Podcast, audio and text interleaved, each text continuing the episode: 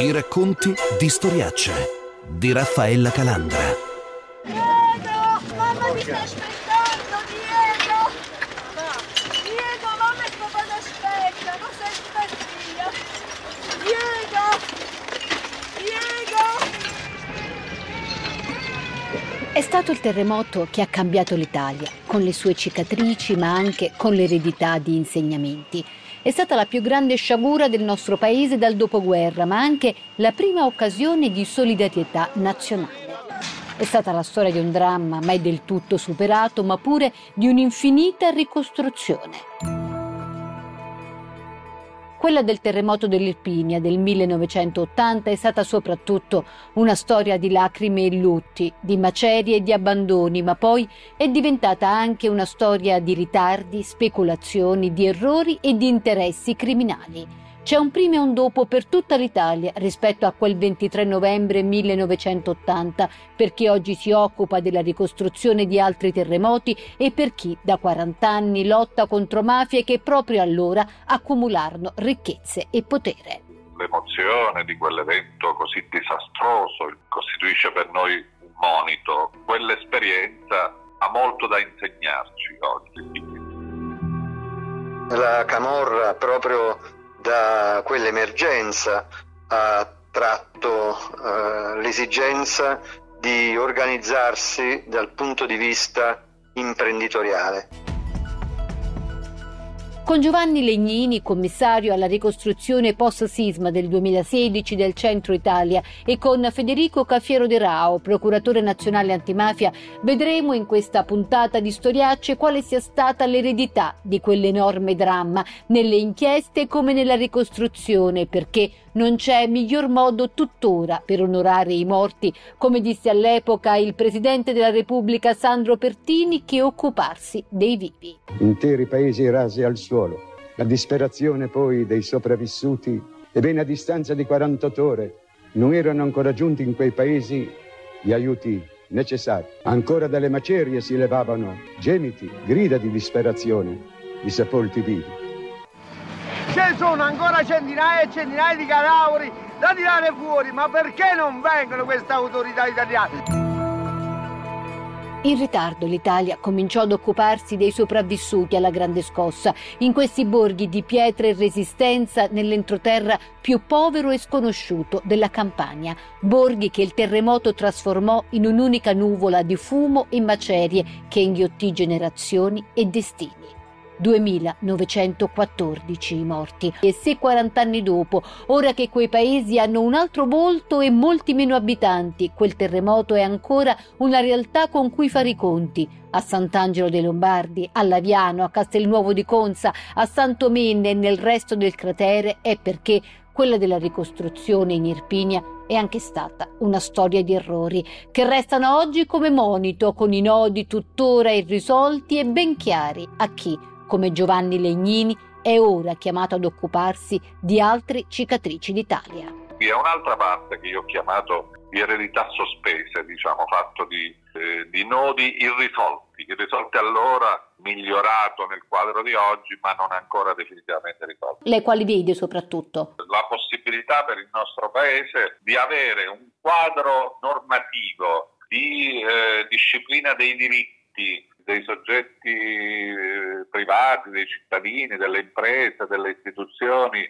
danneggiate dal sisma, di procedure tali per cui ogni volta non si debba ricominciare da capo. Mentre invece è accaduto, appunto quello dell'80, è accaduto che ogni volta abbiamo ricominciato da capo, con una legge diversa, con una governanza diversa, con diritti eh, diversi, con procedure diverse e ciò ha costituito e costituisce anche per il più recente degli eventi un fattore di rallentamento, quindi eh, lentezza, frammentarietà delle risposte, necessità di eh, avere una codificazione. Dobbiamo fare un passo avanti, oggi ci sono tutte le condizioni per farlo perché abbiamo un'eredità di prassi, pratiche positive e altre negative di cui possiamo fare Abbiamo una eredità di lutti che purtroppo impone anche la necessità, come lei dice, di arrivare ad una formulazione di un codice condiviso che invece appunto si scontra ancora, si infrange ancora nella frammentarietà normativa che ahimè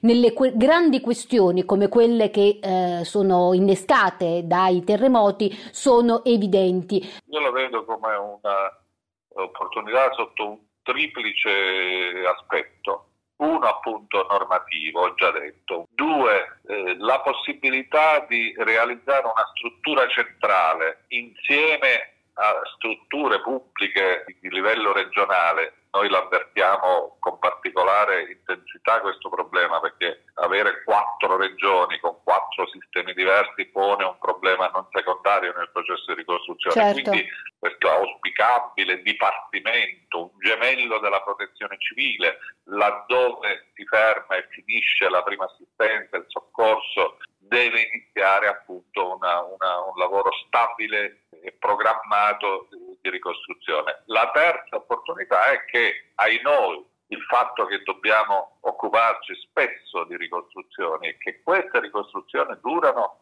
se va benissimo, dieci anni, il fatto che abbiamo diverse ricostruzioni in corso, in corso costituiscono una leva importantissima per, non solo per l'edilizia, per, per, la ripresa della nostra economia. Penso al, al fatto che coesistono in questo momento i crateri del centro Italia, quello abruzzese del 2009, quello dell'Emilia perché si trova in una fase molto avanzata insieme a quello aquilano, quelli per così dire minori di Ischia, eh, di Catania, del Molise e di altri territori. Ecco. Sono stato solo con la testa, tutte le costole rotte, le gambe rotte. Che volevo pensare? Vedevo solo fumo e gridava aiuto, aiuto, aiuto, aiuto ogni tanto. Eh, noi abbiamo perso tutto praticamente con, con, il terremoto, Conzo è stato uno dei paesi più colpiti. Volsi lo sguardo verso il paesello, c'era sta nuvola che l'avvolgeva. Signora! L'esigenza che, che io avverto fortemente è quello di una più chiara, definita inquadramento eh, e disciplina tra ciò che deve fare lo Stato centrale, ciò che devono fare i livelli regionali e comunali. Certo, in questo momento qual è lo stadio della ricostruzione? I fattori di lentezza e di ritardi pre-pandemia erano noti e sono noti. Dopodiché l'emergenza sanitaria ha ulteriormente limitato, danneggiato il processo di ricostruzione. Noi abbiamo utilizzato questi mesi però per riscrivere la disciplina e il modello di ricostruzione, per semplificarlo fortissimamente. Queste innovazioni dov- dovranno produrre dei frutti, dei risultati, naturalmente al netto appunto dell'emergenza che stiamo vivendo, quella, quella Covid. I primi segnali già ci sono, per esempio le prime pratiche, eh, le prime 120 pratiche che abbiamo definito, che gli uffici speciali della ricostruzione hanno definito in base alla nuova, alla nuova procedura che io ho introdotto con l'ordinanza 100, ci dicono che i contributi vengono concessi in poco più di 60 giorni. Prima il tempo era un anno, un anno e mezzo, a volte due anni ma gli effetti più importanti li potremo registrare a partire dai primi mesi del prossimo anno. Diciamo così, lei ha sicuramente dato la linea della semplificazione e dell'accelerazione, semplificazione delle norme e accelerazioni sui tempi e nel momento in cui la scorsa appunto estate ha dato questo tipo di impulso, la situazione era quella di vedere concluse solo 85 opere su 1400 finanziate. I dati che lei ha riferito, eh, ha menzionato, sono quelli della ricostruzione pubblica, che già sono significativamente migliorati. Eh, mentre invece i dati della ricostruzione privata, quelli a cui si riferisce la nuova procedura, sono altri. Negli ultimi mesi abbiamo visto circa mille famiglie rientrare a casa. Sì, certo, lo citavo prima. Ci sono più di 2000 cantieri aperti adesso nel cratere. 2000 su quanti, commissario? i numeri complessivi sono 80.000 edifici danneggiati ma non tutti hanno diritto al contributo, 15.000 circa domande presentate ad oggi, altre scadranno il 30 di novembre ci aspettiamo un nuovo numero importante e più di 5.000 contributi già concessi. Noi ci aspettiamo qualche migliaio di, di, di, di cantieri nuovi nella prossima primavera ed è l'obiettivo su cui stiamo lavorando. Per far partire al più presto i cantieri del centro Italia, per ridare una casa agli sfollati, per ricostruire le comunità, per evitare che nelle lungaggini delle emergenze si inseriscano anche interessi criminali. In Irpinia successe anche tutto questo. E nell'eredità negativa di quel dramma ci fu anche il trampolino per una camorra che allora si fece imprenditrice. Quel salto di qualità fu pagato a caro prezzo dai terremotati di allora nei ritardi e dall'Italia intera negli sprechi, come quelle tante inutili sopraelevate che ad un certo punto spuntarono sparse nella campagna, perché il grande affare del post terremoto non riguardò solo la ricostruzione di piccoli paesi, ma si estese insieme alla pioggia dei finanziamenti a buona parte delle opere pubbliche. E c'è un'immagine che più di tutte, secondo il procuratore nazionale antimafia Federico Caffiero De Rao, la rappresenta.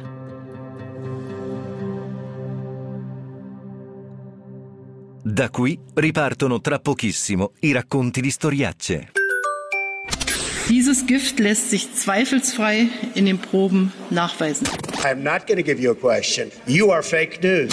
أمام الملأ بسبب نشر مقال عن لقاء الرئيس الفرنسي L'attualità internazionale vi sembra difficile e incomprensibile? Beh, forse avete ragione. Eventi apparentemente lontani, conflitti a bassa intensità, guerre commerciali, tutti fatti complessi che cercheremo di spiegarvi quotidianamente. Sono Giampaolo Musumeci e per capire ciò che accade nel mondo vi aspetto tutti i giorni alle 16 qui su Radio 24 con Nessun luogo è lontano. L'attualità internazionale raccontata per bene. I racconti di storiacce.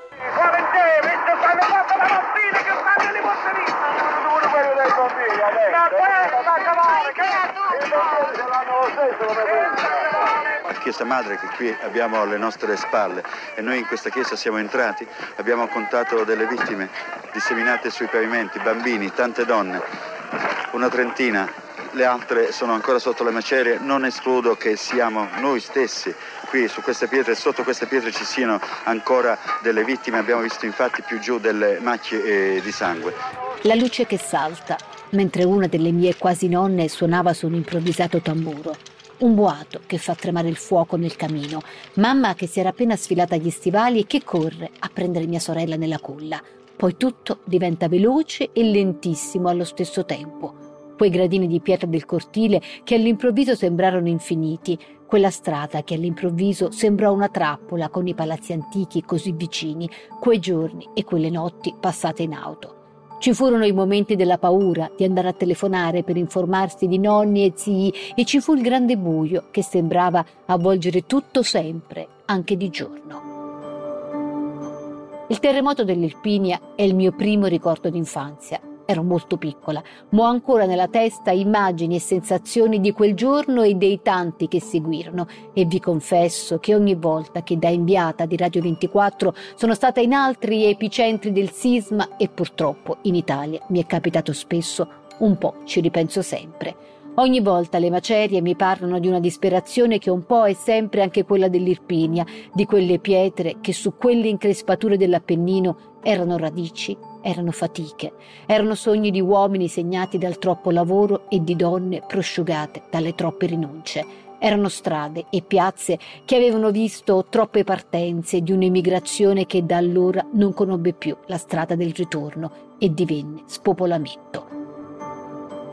Perché un terremoto è sempre una storia di sciagura collettiva e di dolori privati ma sulle lacrime dell'Irpinia si è scritta anche la storia di speculazioni criminali come era già avvenuto in Belice e come mise in guardia l'allora capo dello Stato, Sandro Pertini. Bisogna pensare a dare a loro una casa. Non deve ripetersi quello che è avvenuto nel Belice. Io ricordo di essere andato in visita in Sicilia e a Palermo venne il parroco di Santa Ninfa con i suoi concittadini a lamentare questo, che a distanza di 13 anni nel Belice sono state ancora costruite case, le case promesse. I terremotati vivono ancora in baracche. Eppure allora furono stanziati, fu stanziato il denaro necessario, le somme necessarie furono stanziate. Mi chiedo dove è andato a finire questo denaro?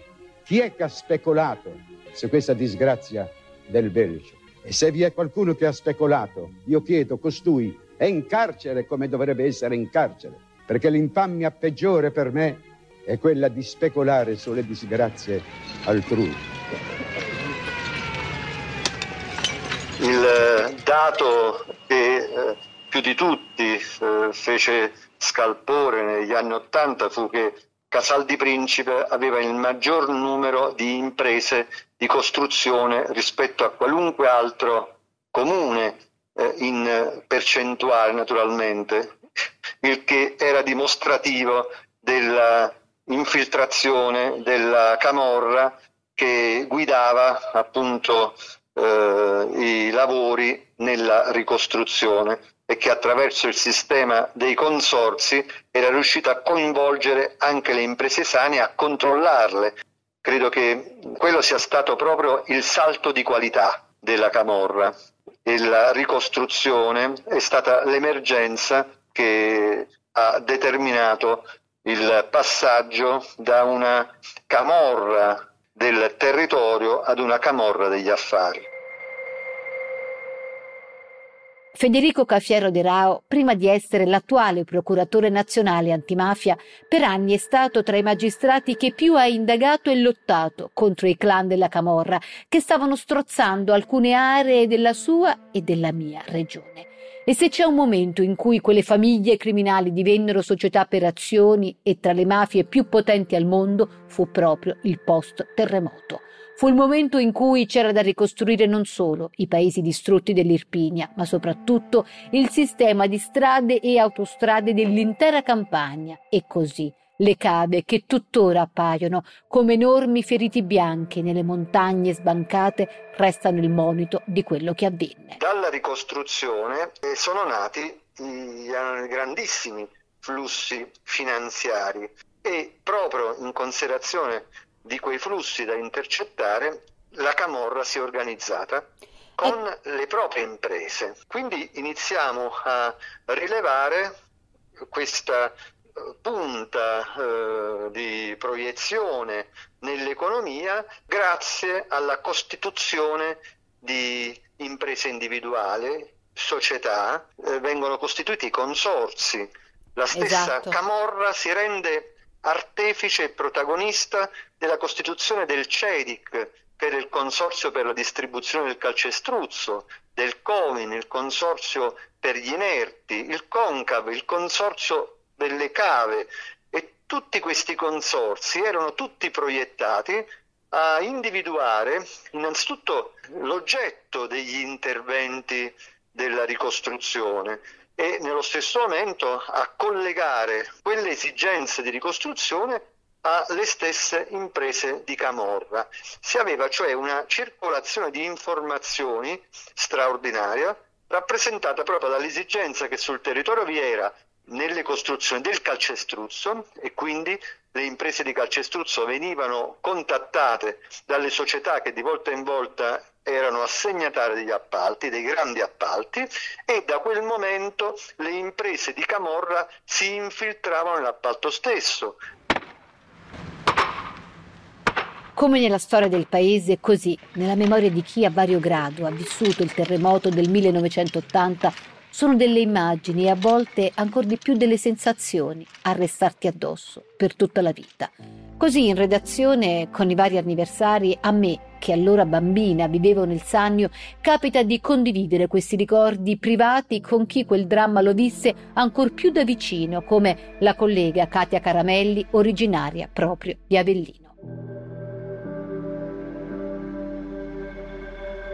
Avevo pochi anni, ma quel 23 novembre non lo dimenticherò mai.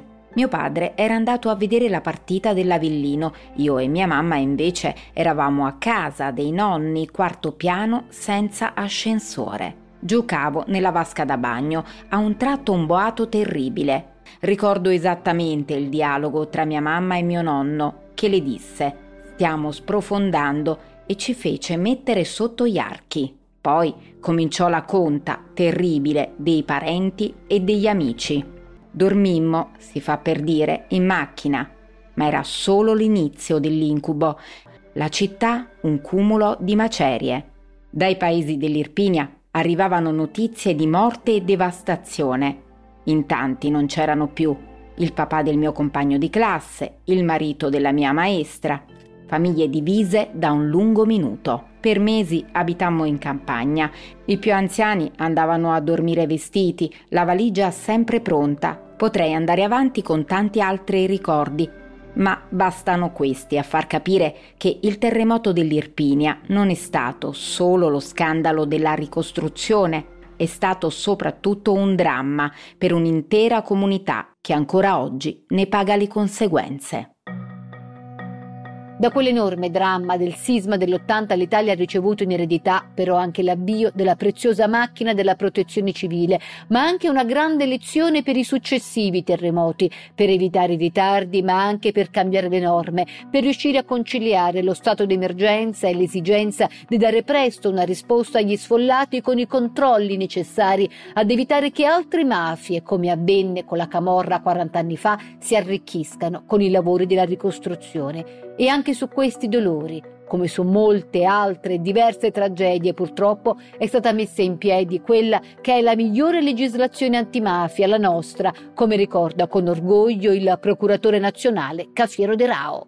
Sono state individuate misure, eh, verifiche, meccanismi di controllo che hanno consentito quindi di andare più in profondità nel eh, rilevare il quadro di infiltrazione, ma sono stati anche sottoscritti i protocolli eh, come quelli che mh, hanno riguardato il terremoto dell'Abruzzo, delle Marche, eh, in cui sono intervenute da un lato le prefetture competenti insieme alle procure, insieme alle forze dell'ordine, dei protocolli che eh, prevedono una circolazione delle informazioni che eh, ha consentito spesso di individuare le imprese sospettate di essere legate ai clan camorristici o all'andrangheta o a Cosa Nostra. E, eh, questi protocolli hanno determinato una sorta di cooperazione interistituzionale, con la partecipazione quindi dei vari uffici che su piani diversi, da un lato il piano della prevenzione attraverso le interdittive antimafia, dall'altro sul piano della repressione, con i eh, gruppi interforze che intervengono sui cantieri, eh, consentono oggi delle verifiche eh, molto approfondite e quindi diciamo che rispetto ad allora oggi abbiamo un panorama di interventi molto più efficaci. Racconti di storiacce di Raffaella Calandra. In regia Paolo Corleoni. Per riascoltare questa e tutte le altre puntate il sito è radio24.it. Seguiteci e scriveteci anche con vostre segnalazioni e commenti sulla pagina Facebook di Storiacce o via mail. Ci trovate anche su Instagram e Twitter all'account at A domenica prossima.